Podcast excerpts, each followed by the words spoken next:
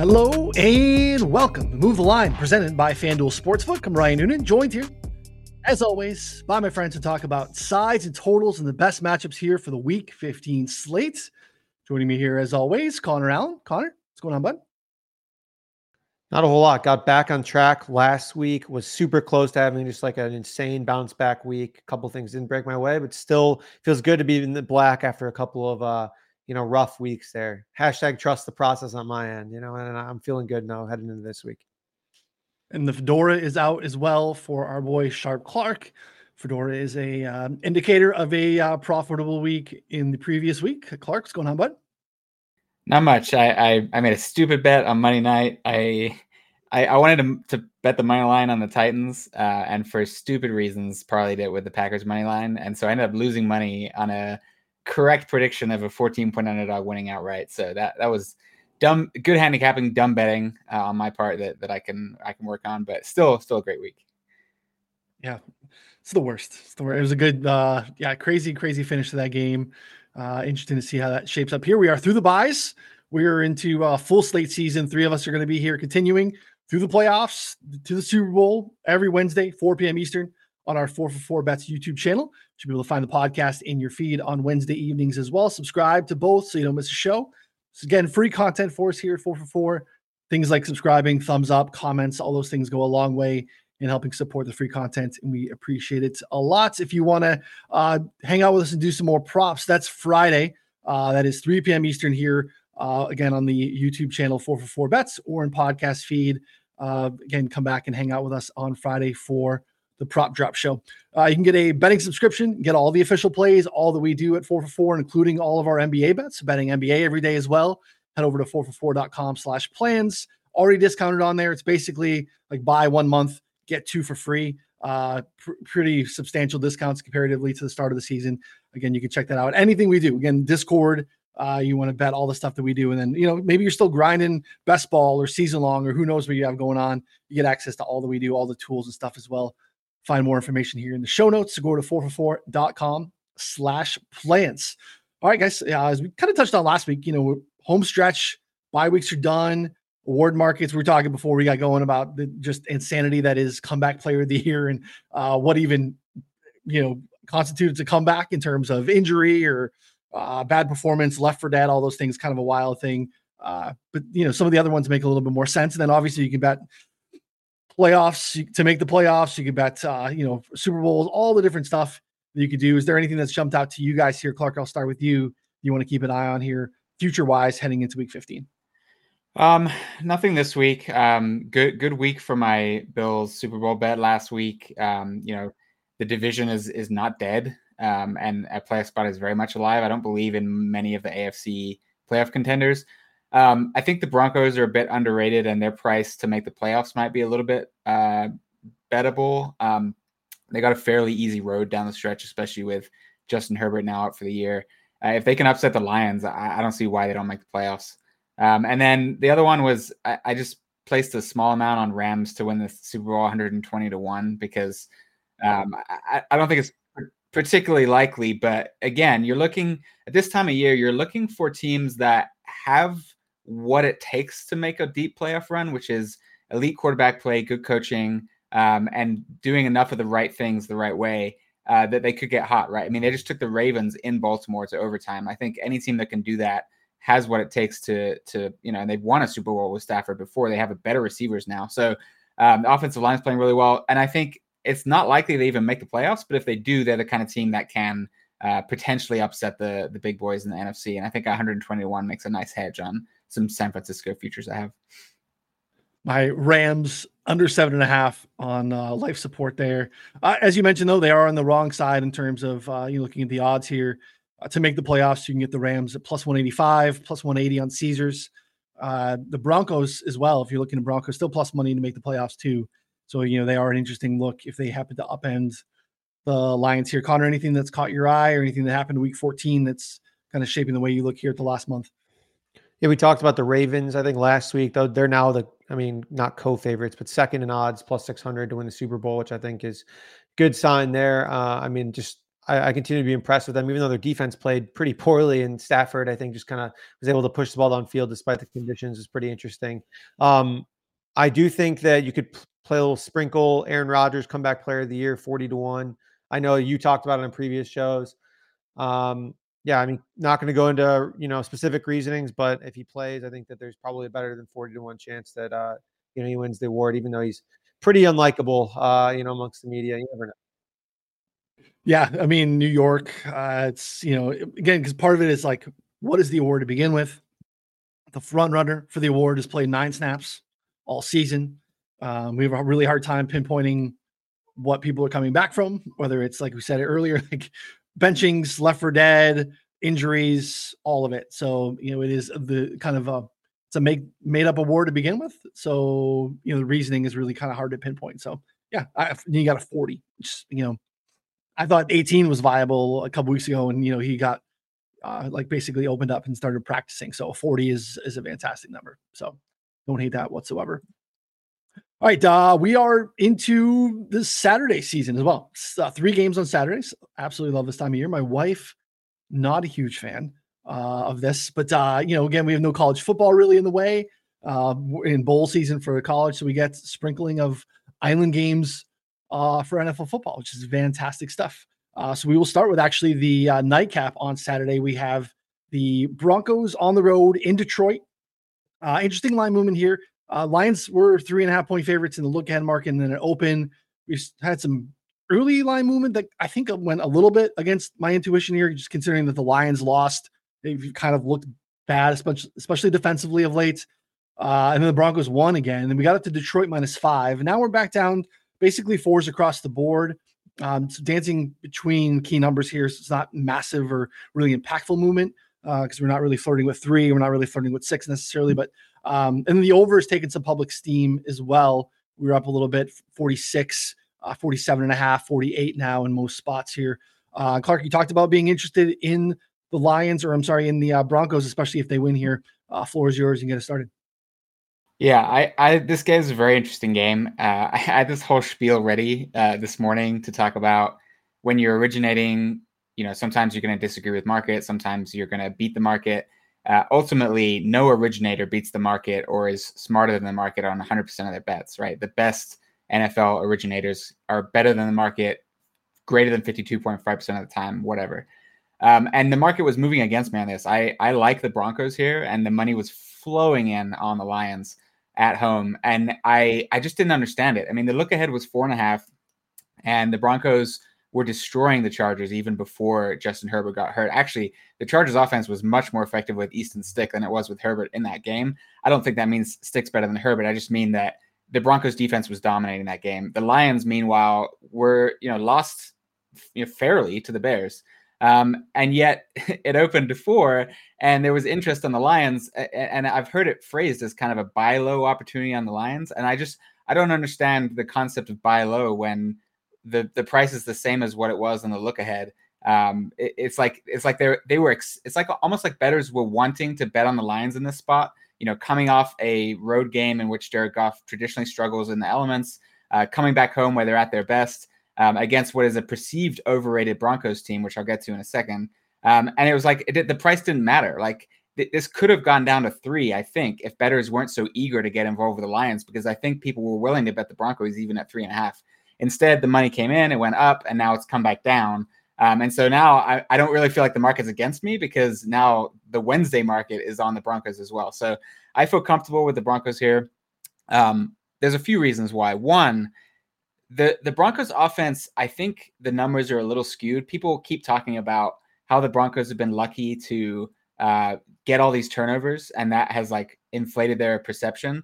But one thing that people don't realize that those turnovers have done is they've uh, kind of created more plays in the red zone area. And the Broncos are a team that struggles in the red zone. Like Russell Wilson needs space to work. He's really good between the twenties. The run game's better between the twenties. When they get deep into the opponent territory, they they kind of clam up. That's actually a pattern for most teams in the league, but it's more drastic for the Broncos. Um, and so playing a higher percentage of their plays in that area has kind of skewed their numbers in a little bit. So to, to put some specifics on it, the their offense overall is, is sixteenth in E P A per play and success rate, flat. Uh, But when, when in counting only plays like they're outside the opponent's thirty, so opponent's thirty and back, they're the tenth best offense in E P A per play and sixteenth best in success rate. But inside the thirty, they're twentieth in E P A per play and eighteenth in success rate. So they're basically playing a higher percentage of their plays when, when they're at their worst. Um, and so I think that's just kind of skewing some of the metrics that people use to make their models. My metrics account for that kind of stuff. And I'm finding this uh, to be about Lions minus three. Uh, even if you give them a little bit of a, you know, Lions away better at home boost, uh, Broncos playing the third straight road game. I don't really put stock into stuff like that. Maybe that matters. Uh, but I just can't get all the way up to four and a half. So I think there was value on four and a half. It's back down to four. I honestly would still play four, uh, but I get why some people would be interested in the Lions. That's interesting stuff. They're too close to, to the red zone. They're too close to the end zone to, to score, uh, which, you know, I, there's probably something to that. Um, Connor, that Lions defense has really been in a tailspin as well, which I think can help uh, any pro Broncos handicap here. Third in defensive D V O A through the first six weeks of the season. Week seven on, they're thirty-first. They have been an absolute disaster, giving up big chunk plays as well. We also have uh, offensively, it's been a problem too. We have three of the last four games, Jared Goff has turned the ball over multiple times. It happened again last week against the Bears. Uh, what are your thoughts on this one?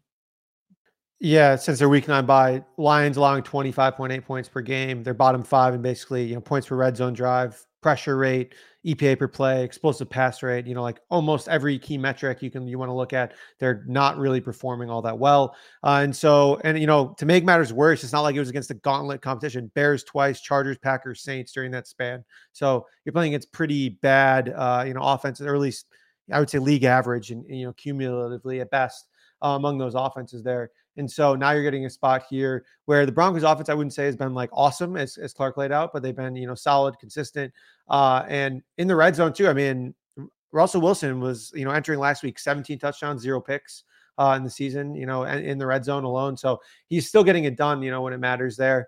But I do think that this Denver defense, a couple of weeks ago, we talked about how they might be overrated because their E P A was high, but their actual underlying metrics weren't super good. But now coming into this game, you know, over the past nine games, Denver tenth in pressure rate, thirteenth in yards per pass attempt allowed. So, I mean, it's not like it's, there are other underlying metrics that don't rely on, you know, it, turnovers, touchdowns allowed that are still pretty solid here. So I think that there's potential here for the Lions to bounce back offensively. I mean, I don't really know. They're not going to do much worse than what we saw against Detroit or uh, against Chicago, but I do think in this spot here that Denver is still going to like keep them honest. You know, I don't think it's like a massive explosion spot here. So I still, I lean plus four, but I do think that Um, you can make a case for the Lions like reverting offensively, but I just can't get to the point where I'm like, okay, well, this Lions defense is going to shut down the Broncos offense. And that's kind of where like I struggle to make a, a strong case for the Lions money here. So maybe an over? Yeah, right. Like I think that would probably be my lean, like, like Detroit yeah. and then the, or uh, sorry, Denver and the over would probably be my, my leans here. Okay. Yeah. That makes the most sense to me. Go ahead, Clark. I also want to say that I'm more skeptical in the Lions offense than I think most people are. I was really excited about them early in the year coming out. You know, you got love the play caller, love the offensive line, but it it actually hasn't been good by my numbers. And and when you break down their schedule, I so you know I've talked about this before, but I I do point in time team rating. So you know it, it's one thing to say, well, the Lions played the Chiefs in week one, but they played the Chiefs without Chris Jones and, and Charles Omenihu, right? So factoring in circumstantially, you know they played the, the Seahawks without Jamal Adams and Reek Willem only played eleven snaps. They played Carolina without Von Bell, Xavier Woods, Shaq Thompson, J C Horn. They played the Saints without Pete Werner and Marcus May, and Cam Jordan only played seventeen snaps. Also, no Marshawn Lattimore. Um, they played Atlanta, Green Bay twice, Bucks, Raiders, Chargers, um, Seattle. I already went Seattle. The only de- good defenses they faced are Baltimore, who absolutely smoked them. They did nothing. Uh, and Chicago twice, who both both games, the Lions offense struggled outside of a late flurry of points Um, against Chicago in the first game. So now they go against Denver. That is a decent defense. Um, and the Lions have yet to put together a, a, you know, start to finish good performance against an elite defense. And when you start looking at their offense as it's constructed, it relies on a mediocre quarterback in a system that functions. And that's the type of offense that can struggle when they, when they play a good defense. So if you believe that the Broncos defense, which is now put together like seven good performances, including against you know, quarterbacks like Patrick Mahomes and Josh Allen and Justin Herbert. Um, I, I am very skeptical that the Lions offense can, can do their part to get to the over here. Where are we at in terms of restoring the, the roar? Has it been restored, Connor? Is this is this a where's that guy in your mentions? Why has he not been adding you after that? Uh... They, yeah, they, it's been a quiet couple of weeks from the uh, you know, from the Lions fan base, which yeah, like I wasn't I didn't even really say much bad about the Lions, but yeah, they they grabbed a couple of things and they've been quiet. They've been really quiet. Yeah, I do want to add too, the, the Broncos run defense is still not very good, allowing, you know, five and a half yards per carry to opposing running backs, which I think can shift the tides a little bit here. If you give Goff like a lot of support on the ground, you know, play action, I think could probably get going a little bit more too. So I think there are more ways for Detroit's offense to get going than like other teams, I think, in this spot. Um, but yeah, so I don't know. That's kind of kind of my angles there, but again, still lean over Detroit here. Yeah, that, that's my fear, right? It's Lions, Lions score thirty with Goff throwing for one hundred sixty yards. Like, yeah, that could totally happen. Right. Uh, yeah. Yeah, that's uh, this is the, that was the last weather game for the Lions too. So they should be, in terms of like cold weather Goff, like we've that's kind of done for the year at this point. You know, we'll see what happens to the playoffs, but in terms of the regular season stuff, so uh, we'll we'll we'll see. All right, next, uh, Tampa Bay on the road in Green Bay. This is a uh, the Battle of the Bays. We used to get this one twice a year before realignment a very long time ago. Uh, I don't think Connor is probably not even alive. Uh, the Packers win streak came to an end, obviously, on Monday night. Uh, favor, though, again here against the Bucs. Uh, and you should shop because we're between, looking around, between, you know, three, but shaded to three and a half. There are some full three and a halves out there in the market, too. Uh, the under has been a popular look as well. We had forty-three and a half early. And then we're looking, you know, forty-one and a half, forty-two, most commonly out there currently. Uh, Connor, any thoughts on the uh, the Bucs and Packers here? Yeah, I kind of disagree. I like the over here. Um, I, I think over forty-one and a half is a pretty solid look for a couple of reasons. I think that this Green Bay offense that kind of struggled, we saw uh, recently Jordan Love had like his, you know, lowest yards per attempt, but I think a lot of that was just trying to mitigate the, you know, the Giants' like insane propensity of blitzing, and like a lot of those, you know, jet sweeps and like pitches and things like that that they were doing was just to try and kind of get around that. And so I think that we see in this spot here, the Packers go back to try and attack this team deep downfield. Tampa Bay, twenty-eighth in pass E P A per play, thirty-first in explosive pass rate. Since their week five bye, Tampa Bay allowing sixty-five percent completion rate, eight point three yards per attempt. So I think that, you know, maybe if they're getting a little healthier, that you could make a case for the defense, but um, I think that Green Bay should have more success through the air here. And Tampa Bay, uh, I don't think they're a particularly good running team, but this Green Bay run defense has been pretty bad overall. Um, and I do think that there are some outs for them to have some success passing the ball, where this Packers team, I mean, like they have talent, but they just keep continuously seem to like underperform in certain situations, I think, uh, in their pass defense. So I, I think in this spot here that we see, uh, you know, a little bit more than forty-one points. So I think forty-one is pretty interesting look. Uh, I don't know if I'd play the forty-three and a half to open. I can understand why it came down a little bit, but I think there are multiple off- outs for each offense to get going here. Yeah. Massive injury report here, I think, for both sides. I think it makes it really crucial to handicap this one in detail, in my opinion. Like, I mean, the Bucs side defensively, you got Vita Vea missed last week. I'm going to get a sense of where he is as the week goes on. And then both corners again, continuously, um, you know, Carlton Davis, Jamal Dean, Uh, just rotating games off. Uh, it's, it's kind of a mess there. And then on the Green Bay side as well, I mean, Christian Watson, I think we don't know what that's going on. That seems like a multi-week hamstring injury, considering that that's an injury that happens often for him. Aaron Jones probably back, but we'll see what happens there. Um, Dontavian Wicks got dinged up with a high ankle.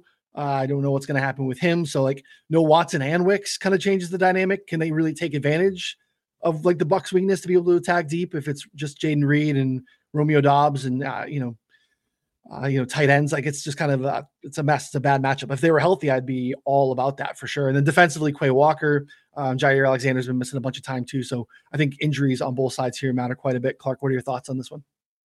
Yeah, I, I don't really see how you can go under here after watching the the defensive abomination that Joe Barry put on the field against the Giants.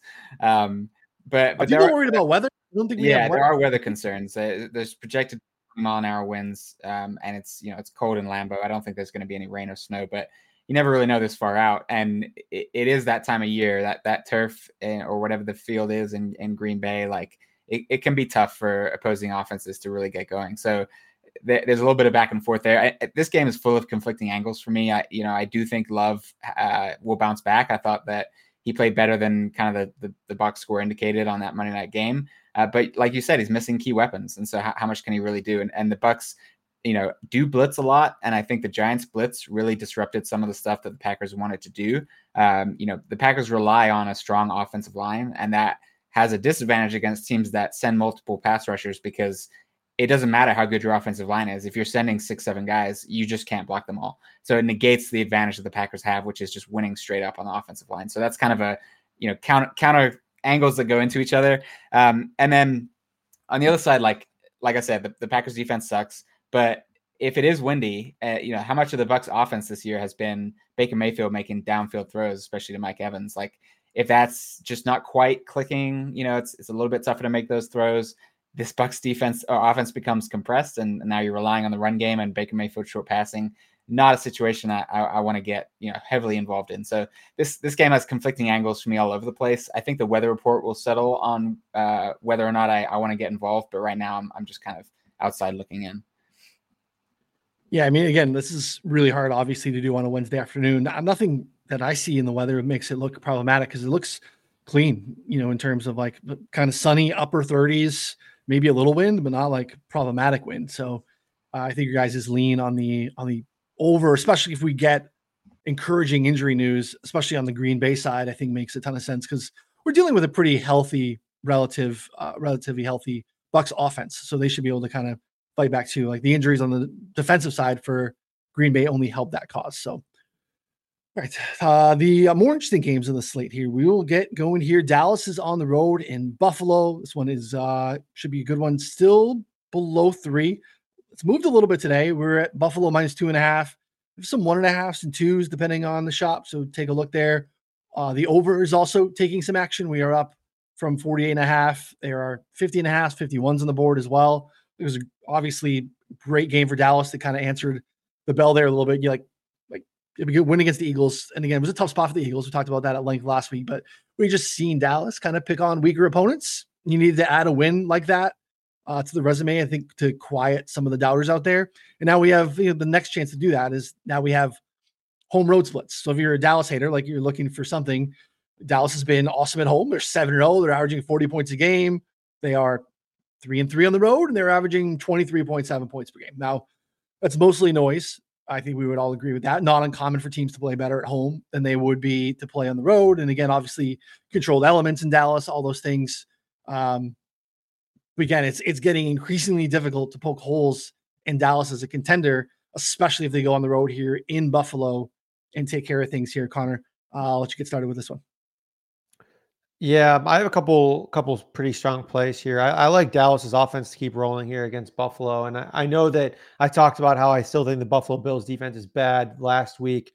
Uh, you know, I don't think that last week did a whole lot to change my mind. I think it more of just reiterated the downside of the Chiefs offense from time to time with kind of their current slate and everything they have going on. And I mean, again, Kadarius Toney doesn't line up a quarter inch offsides. He had no, imp- that had no impact on the play. Again, I get, didn't get, it didn't happen, but you know, that's twenty-four points instead of seventeen. I think that that this game looks a little bit different in hindsight. Um, so I'm excited about this Dallas offense here against, against the Bills. Um, like I, I really think that twenty-three and a half is pretty low as a team total here. We're looking at this Bills team. It has been able to get decent pressure, you know, basically all season. Um, but Dak's been good against pressure. He's like top five in completion rate, has been still been slinging it yards. Like, you know, his yards uh, per attempt has still been really good. But you can't really say that in the reverse, though. So on the other side here, Dallas's defense has been getting a lot of pressure, and they, um, you know, Josh Allen was pressured nearly fifty percent of his dropbacks against the Chiefs, and put together one of his worst performances in terms of completion rate, especially down the stretch. And so I, I think that that could cause some issues here. Um, that being said, if he can buy time, if they do design runs, kind of counteract some of the pressure that Dallas can bring, you know, like I think that there's plenty of ways here, because if they don't get pressure, I mean, Dallas's defense, again, we talked about this last week, they're very volatile. Like they are problematic at times. They're chaotic. They can cause issues, but they're not necessarily consistent on a play-to-play basis. So I think how that lines up with Josh Allen is very unique, because Josh Allen as a player has a lot of the same similarities in the offensive side. So um, initially my lean was on the over early, but now I think I'm just more uh, opted to play the team total for Dallas. And then if I had to pick a side, I would play Dallas here um, at plus money on the money line. But uh, I think I prefer the team total here, because I think that if the Bills can figure it out offensively, which Joe Brady has done, you know, largely nothing, nothing short of that so far. Uh, you know, I think that this is a good spot here for uh, Dallas to get going. See mostly twenty-four and a half uh, out there now, yeah, with some of the movement today. Um, are you still good there? What are your thoughts? Uh, because now we've you know, taken the twenty-four away, basically, right? twenty-three and a half. Uh, twenty-four is very live, but now twenty-four and a half, we probably need to get to twenty-seven, basically. Yeah, it kind of sucks. DraftKings had like a minus one twenty, twenty-three and a half, but I yeah. was able to get down thirty-five dollars, so it doesn't really count. So I, I just like, I didn't even bother. I just like canceled it out. You know, I'm like, all right, whatever, I'll wait. I think Caesars had like a twenty-four and a half at even money, probably around there. I think I'd still play it. Honestly, I just, I, I'm very bullish on the, on the game outlook here, especially for the Dallas side. Uh, it makes sense. It, you touched on it, Clark, at the top. I mean, for the betterment of our playoff football watching experience, we need to be cheering for the Bills here because we desperately need Buffalo in the playoffs. Yes, we have some like Buffalo futures, and week fourteen was a good week for them. Obviously, they, you know, big win against Kansas City. You know, Steelers, Colts, Texans all lost. That helps quite a bit here. Uh, still some challenging games on the schedule, obviously, with, you know, the uh, Dolphins coming up as well, I think, here. So uh, I think key injuries on Buffalo side, which I think is impactful too. A J Epinesa um, dinged up a little bit. Micah Hyde Uh, down. Uh, Taylor Rapp is back, so that helps a little bit. And then Dalton Kincaid banged up. Uh, I know we have, um, you know, Dawson Knox coming back, but like the dynamic that Dalton Kincaid brings and some of the things that happened with this offense with Kincaid and how they kind of, you know, kind of shied away from the two tight end stuff, obviously went to more three receiver type stuff. And I think they were a little bit more dynamic. I'm interested to see what happens here with the shift, especially if Kincaid ends up missing here with Knox back, if that leads to a little bit more of ball control, running. You know, James Cook's got going a little bit here. So uh, what are your thoughts on this one? Should be a good one. Yeah, this I'm excited about this game. I have kind of conflicting futures positions here because I have Cowboys to win the division and then Bills to make a deep playoff run. So I'm kind of – one of those is losing some equity this week. Um, it should be a great game. And sometimes sometimes I have an angle that I that I really like and I want to play, but it's not the right time, and you have to be patient to find the right spot to play that angle. And – I think the Cowboys are overrated. Um, their their their win against the Eagles was impressive, no doubt. The the drive before halftime to to really put the game away at halftime was really impressive, scoring a touchdown like that. Um, but you know, I graded the game, and by my metrics, the Eagles were the better team, uh, which might sound crazy because of the final score, but I don't tend to penalize things like losing a fumble on a positive first down play, which happened to the Eagles three different times in that game. I mean, it was the reversal of what happened in the Vikings-Eagles game where the Vikings lost a bunch of fumbles on positive plays uh, that just really swung the game.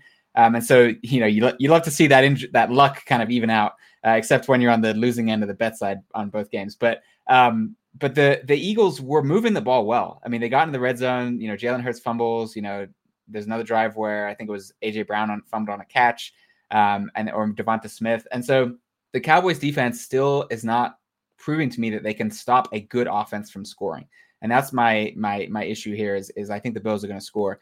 But I also was not impressed with the Bills last week. I thought that their win against the Chiefs was just not impressive. They had plenty of opportunities to put that game away and just didn't. And it wasn't because of fluky things like turnovers, things like that. It was they weren't getting the job done against a defense that had several injuries.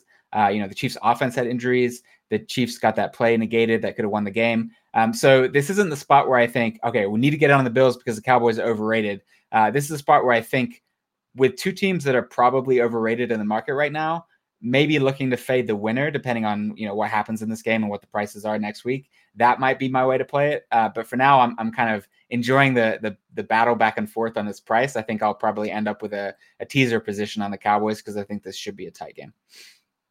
Dolphins, Lions, Commanders on deck for the Cowboys. If you were looking to uh, to get on the other side of that, which is interesting, I mean, depending on what's going on with the uh, you know with the health of um, of Miami at the time, that would probably be your uh, your best bet to explore that. But yeah, this was my Super Bowl pick at the start of the year. I'm hoping for a really good football game.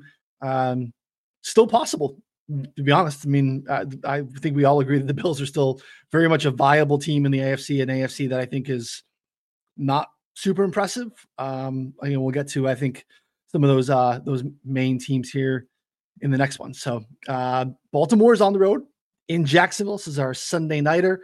The Ravens here, three-point favorites. Uh, again, shaded to three and a half.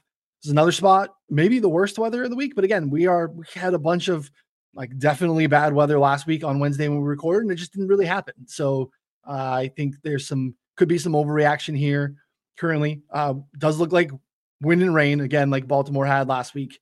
Uh, and that has been a factor in the total, which has dipped a little bit here. There are currently forty-two and a half, forty-threes out there. shop around if you have a preference. Look, wins are wins. Ravens have won the past few weeks. Uh, top competitors in the A F C have stubbed their toe a little bit, so now they are. So, so this one is is super exciting game, super important for both teams. Like, what I worry about with the Ravens is last week against the Rams, they tended their, their offense looked a little dysfunctional and and out of a little disjointed. Like, it was either deep bombs against blown coverages that didn't even look good, right? Lamar is is throwing to Isaiah Likely on the sideline, throw you know kind of misses the throw. O B J's you know juking people out of their shoes. Lamar is throwing kind of inconsistently good passes downfield, and then a bunch of deep shots that just had no shot of hitting. Um, and luckily enough, they hit on enough of those to beat the Rams, but that's not really the type of offense that I want to see in, uh, a team running, especially heading into the later months in the playoffs. And as weather becomes a factor, you've got to have that consistent, you know, short game available. And the Ravens didn't have it. So I'm worried about that. Uh, but the Jaguars defense has also kind of fallen off a cliff. And there were several plays against the Browns where Joe Flacco was able to just take advantage of a blown coverage. So now we've got a team that loves to take advantage of blown coverages, playing against a team that can blow coverages. Um, and so I think weather is going to have a big impact on this game, because if the weather's clear, the Ravens should be scoring enough points to cover the spread and get the total over uh, this kind of low number of forty-three. Um, but if the weather is bad, obviously that's, you know, over tickets and big favorite tickets are not typically what you want. So this is another one where I'm waiting on the weather. Um, and I, I would love to back the Jags in sort of a, you know, circling the wagons, taking care of business in a game they need. But without Christian Kirk um, and without some of the offensive linemen against this defense, I just don't have the confidence. Um, and so this is a Ravens or pass, uh, over a pass, depending on the weather for me. Yeah, I, I totally agree. That was all, by the way, that was all time from Noonan, because I'm sure that he had accidentally muted and then looked off screen at his notes and then came back and was still talking. That was amazing. Um, you know, I might, I might just personally clip that and tweet it out anyways, because it looked like you were like ad-libbing him. So that was awesome. Um, so yeah, Tech Lord Noonan back at it again. Um, still, still can't hear you, but it's, it's, it's rough. Um, I agree though. I think that the, I thought the Ravens here at three, um, I think when I was, um, you know, handicapping it, it was like three and a half most spots, but like creeping towards three. It's kind of like bounced back and forth. I kind of like him here at three. I don't know. I think that it seems like we, something we talked about at the beginning is that like the Ravens defense has some talented players, but overall as a unit, there are some question marks. And I think that periodically shows up uh, from time to time. And I think that that was like kind of what happened last week with, uh, you know, Stafford hitting a couple of big plays, like, you know, just being able to kind of push the ball downfield specifically.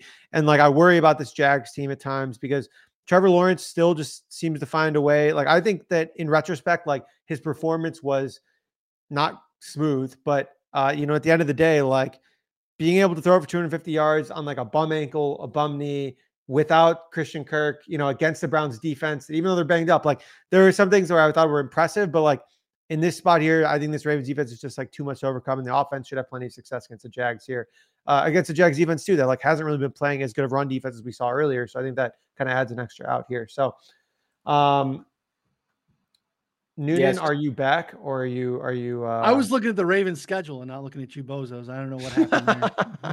But it was probably pretty funny because I'm just talking like I had yep. no idea. I just kicked it to Clark, and I'm like, Clark? No, no, that's uh, that's on me. So I had so a lot weird. of great things to say. I'm not even going to share them with you guys, but uh, yeah. well, I think you got to circle back. You got to fire. You got to fire them off because uh, I did not. Have I was. I was just saying that you know I, I think that the. I think that the, maybe the Ravens are a little bit overrated at this point, um, you know, but they're ten and three and like wins are wins. But I just don't know that the Jags are currently constructed with all the injuries they have, especially offensively. I just don't know that they're equipped to like take advantage. This would be a nice spot if we had a healthy Jags team where I'd be very interested, especially at home. I was just kind of staying like, look, they, yeah, they won. They didn't look very good against the Chargers heading into the bye. That wasn't great. Like they were, they were up three with like a minute and a half left, and they had that late Zay Jones touchdown.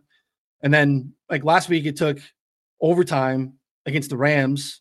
And, like, they get – like, you're, if you're the number one team in the A F C, you get the ball to start overtime.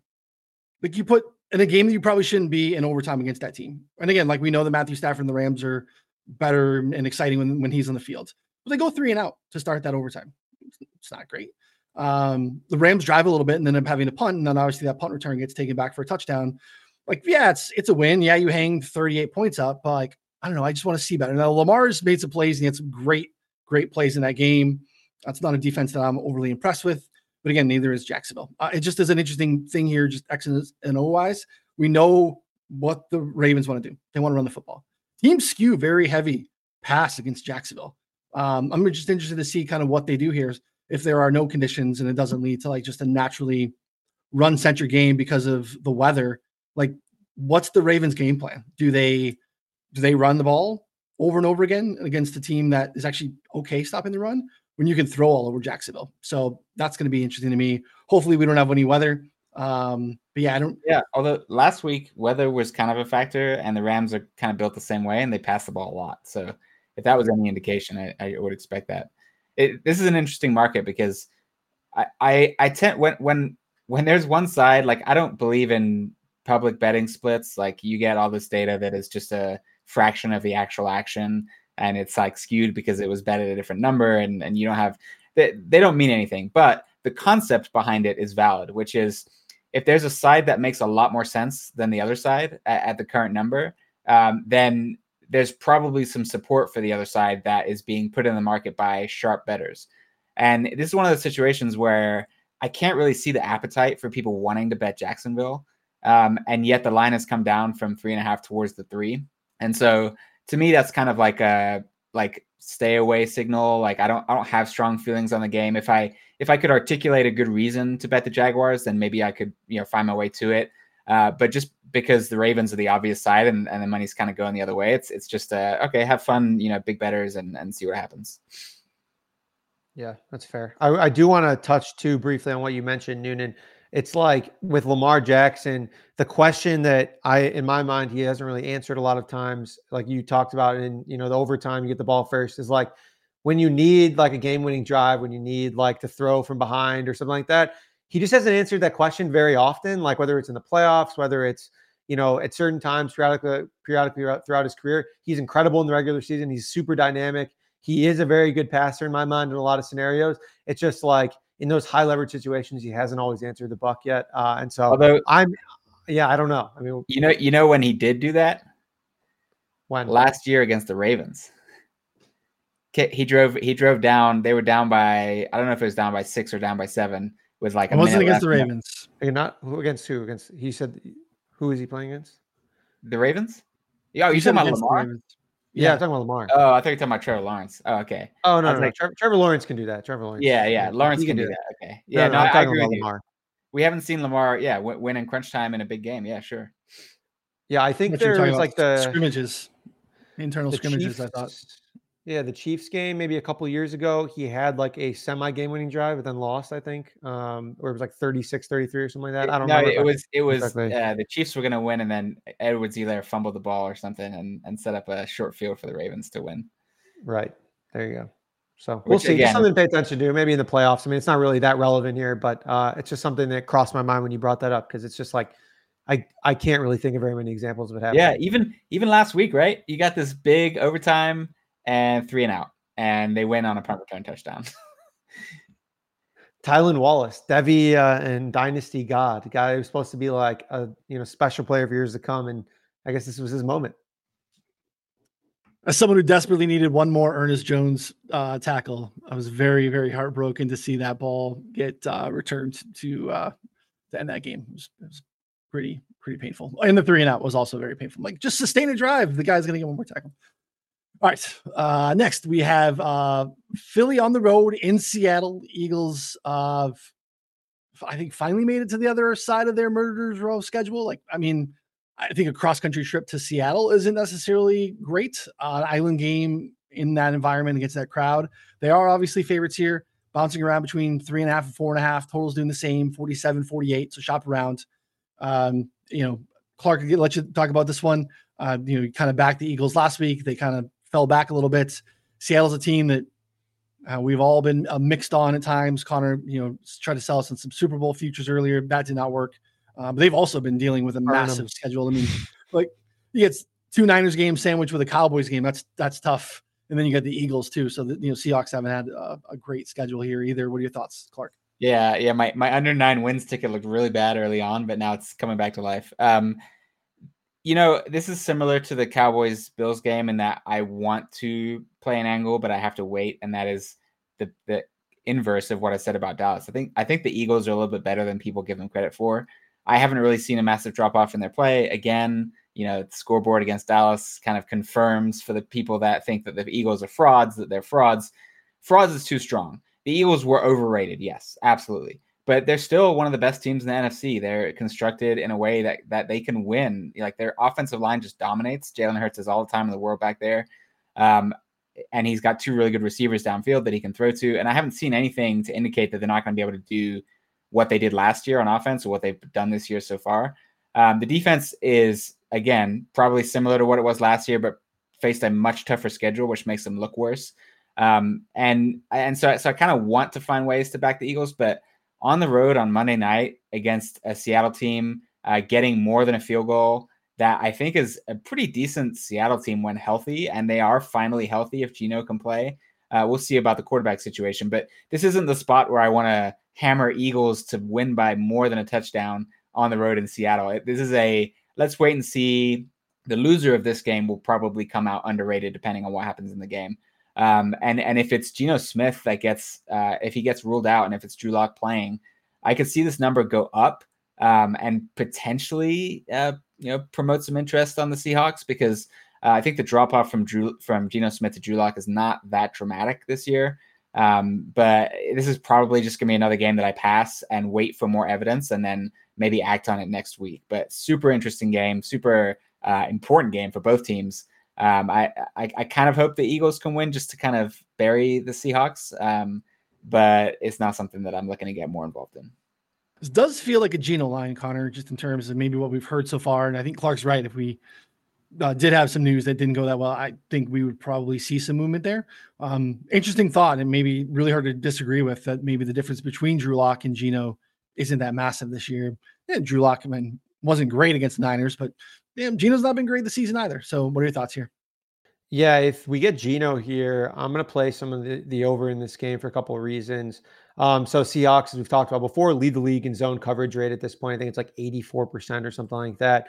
Jalen Hurts against zone coverage this year, um, seven point six yards per attempt, but a seventy percent completion rate. He's completing six point three percent completion percentage over expectation. If you compare that to against man defenses this year, he's completing just fifty-seven point nine percent of his passes, seven yards per attempt, negative zero point four completion percentage over expectation. Essentially, and I think Ben Solak tweeted about it, like when teams play like cover zero against the Eagles, like they just haven't had an answer. Like it's like one of those things that's re- they've really struggled with at times. And so Seattle does none of that. Uh, like they just play cover three, some cover like cover six occasionally as well. So it's just like all the, like they're playing a ton of zone. Jalen has been good against that. And I think that Geno will have success uh, against the Eagles defense. We've talked about it basically every week. Anyone who's competent, I think, can, who can push the ball downfield could have like a D K Metcalf bounce back week. I think there's a lot of different ways Seattle gets there. So forty-seven and a half is a little bit light in my mind if we're getting Geno, because again, I think that, like, not to mention the Eagles, I think, will be able to run the ball as well. Seattle's run defense played super well early on last few weeks, hasn't played all that all that particularly well. And then this Eagles run defense has played well, but they show weakness like on outside runs here and there as well. So I, again, I think there's like multiple angles where each team can have success offensively in this game. Uh, it's just a matter of like, what does injury report look like? You know, who's playing? And then I just think I'll have a little bit more certainty on whether I want to back an over here. Yeah. Over would be a lean to again, but this is another, we had an extra day for, in terms of weather report, but I think we have rain in the forecast here as well. So I don't know if we have rain and wind or what that looks like. Rain in Seattle, uh, shocker. But, uh, you know, we've seen, you know, the Eagles defense or the Eagles offense, you know, hang some crooked numbers even in rain this season. The Bills game obviously was one that we liked quite a bit, and uh, this wouldn't feel much different. So we also have to watch uh, Devin Witherspoon. That could be an injury that could be, could matter quite a bit for Seattle side in terms of, you know, being pro Eagles offense as well. So uh, we'll watch that one. So, all right, what else do we like here for week fifteen? Full slate, guys. I mean, nothing, uh, no bye weeks, anything else that's, uh, that's caught your eye, Clark, anything that, uh, you've got down on that's, you know, maybe still actionable for people? Yeah, I mean, I'm looking to get involved in the Browns uh, Bears game uh, on the under and the Bears side. So, oh, it looks like it's there's still some plus three, plus one hundred out there on the Bears. I like that. I like the money line. It was plus one fifty. I think you can probably still get that. Um, and then the under as well, because I want to fade this Browns offense. Uh, the the scoreboard lit up last week against the Jaguars, but I don't think a lot of people watched that game, and the offense was very much not impressive. Joe Flacco, not a good quarterback. Like, people talking about, oh, he's the best quarterback the Browns have had. I think I said that last week. Uh, that was more just a joke about Deshaun Watson, but I think people are saying it sincerely now. Um, and I think that's ridiculous because um, not okay. Like, a couple things about this. One is he missed so many throws, like just wild, wild misses. Um, but there was so many blown coverages that he just kind of, his numbers look good. They also had fourteen drives in that game because there was so much back and forth. And when you have that many drives, you just have so many opportunities. But when he's in the pocket, he, he wants to get rid of the ball so quickly because he hates getting hit at this age. This was something that was true when he played for New York as well. And they just lost uh, another offensive tackle for the season, the third in the year, du- uh, Dwan Jones. And their center, Ethan Ethan Pochik or po- Pokic, um, also was out in that game. He may not play. Either way, there's a cluster injury in the offensive line going against the Bears defense that has been playing very well for a lot of weeks now. Like every single week, it's like, oh, the Bears defense actually really good. Um, so Joe Flacco is going to be under pressure, you know, forcing throws out there into a secondary that has been killing it. Um, and so this is a, a an offense that I want to fade in all forms. So team total under, uh, Chicago money line, Chicago spread, uh, game under, everything. Yeah. Connor, the Bears good. Uh, yeah, their defense is solid. I'm not gonna lie, their defense is good. Um, and they just, I, I just cannot get behind. Everyone's like talking about how like, oh, they're gonna keep Justin Fields, they're gonna pass on Caleb Williams, like. I would, like I've said this since like week two, like there's like a two percent chance of that happening. Like I, there is such a low chance of that happening for so many financial reasons, for so many other reasons beyond Justin Fields being good or not good. Like that's just like not even that relevant unless he becomes like a borderline M V P candidate in the next like four weeks, which is not going to happen. Like it's just, he can't lead the franchise. So everyone's like, well, what if we give him a better coach and add more stuff around him and give him a better offensive line? Like, you know how many ifs that is and three sentences you need to do in one offseason? Now you're paying him a big contract. It's just like complete baloney. Like it's just like you live in la la land if you're not paying, you're not paying attention if you think that's what's going to happen. Anyways, um, I do agree the Bears are the side here. I did bet the Bears. Um, and D- Cleveland's defense beat the shit too. It's not like you're getting like Cleveland's defense at full steam like we had in week one. Like they're missing like a couple guys there. Um, I like the Giants Saints under. I think that's kind of fun. I mean, Derek Carr is just complete garbage. Um, he's, you know, literally his whole team hates him. His offensive line's yelling at him. He's literally like dumping the ball down whenever he can, still dealing with injuries. They're going to run the ball a bunch. Taysom Hill's coming back. They elevated another running back. Tommy DeVito. I mean, he played really well, but I mean, the Saints defense, I think can be a little bit more physical with them, stop the run a little bit more than they did against Saquon, give, you know, DeVito a little bit more problems, uh, in the passing game. So I, I mean, I'm just expecting a very low scoring, slow, boring game here, um, you know, on both sides. So I think that that's kind of my angle here. It's like we're looking at thirty-eight. So I don't think the market disagrees with me here. It looked like it opened at thirty-six and a half up to thirty-eight. But um, yeah, I just don't really see it on either side here. Uh, getting it done offensively. Why are the Patriots being bet heavily? You say why? From, well, yeah, we've gone from ten, like we're touching eight. Uh, eight and a half. And a half. There's maybe seven and a half out there. Well, you, you love to see it. You love to see it when you have Pats plus ten in pocket. It is. Uh, I mean, we are now in like lovely teaser zone for Kansas City uh, to win this game. Uh, you know, by less than a field goal. If you want to put, you know, if you like another teaser leg, look. And I know what's going on with the Chiefs' offense, and I know the Patriots' defense has been okay, but uh, man, things are like you want to hit bottom. Lose in New England uh, at this time of year, like I'd be very, very surprised if, if, if this the Chiefs lose in New England, the panic flags need to start flying. Absolutely, absolutely. So it's a nice, nice spot where we're, you know, the minus eight, uh, eight and a half are like shaded to to, to eight, um, which is just very, very interesting to me. I'm not sure if this is uh, uh, what to make of this necessarily. Same thing. I mean, I get the Miami and the Miami and the Jets move. You know, there's obviously questions if Tyreek is playing the game. Continue to be cluster offensive line injuries for Miami. That's a problem. The defense is a little bit beat up. Um, that one collapsed quite a bit, you know, in the last, uh, you know, thirty-six hours or so. We're down eight and a half there as well. I mean, the Dolphins winning at home against the Jets. Uh, you know, are we overrating one Zach Wilson game? Kind of feels like we are. Um, that those feel I like interesting it. Teaser legs. Uh, Clark, Clark, where are you at there? I'm not. I don't. I, I have much more confidence in the Chiefs teaser leg than the Dolphins teaser leg. Um, I think there's some real problems in the Dolphins offense uh, with all the offensive line injuries and Tyreek Hill getting banged up seemingly every week. Um, the Jets defense is legit. And, you know, like people, people do this all the time, right? It's the same people that think Brock Purdy is the M V P, think that Zach Wilson is the worst quarterback in the league. Like your circumstances matter. And if, if you didn't believe it already, just look at how bad that offense was with Tim Boyle and Trevor Siemian. Like it, it was an offensive failure. It wasn't just Zach Wilson. Um, so I think Zach Wilson's mobility gives the Jets offense just another element that, um, you know, is enough to keep them alive. And, and if they, you know, you go back to that first game between these two teams, and if Zach Wilson was playing quarterback in that game, I think it would have been a good game. Um, and now I think the Jets are playing even better and the Dolphins are playing worse. So um, I do think that the Jets are live uh, to, to upset the Dolphins. Get the Jets get a W. We get Aaron Rodgers back with some motivation. It's good for the uh, comeback player of the year bags. Maybe, maybe this is what I need to be rooting for. But that feels, uh, it seems just you know based off of where we've been in the season, it jumps off the page in terms of uh, just line movement of, of recent and where we've been with these these ball clubs. So that one's a little bit interesting. Not surprising to see this Commanders Rams. I was waiting on that one on Monday. That total is gone. Uh, it's now it's, it's up a point since we started the show, even basically we're up to fifty and a half. Um, that one continues to climb up there, which makes a, a ton of sense. Here's the interesting thing there now, though. The Rams are actually a pretty interesting club. We know they want to throw the football, but when you look at like splits with Sean McVay, when he's had a lead at all, like if they have a, a three point lead, they are one of the run heaviest teams in the league.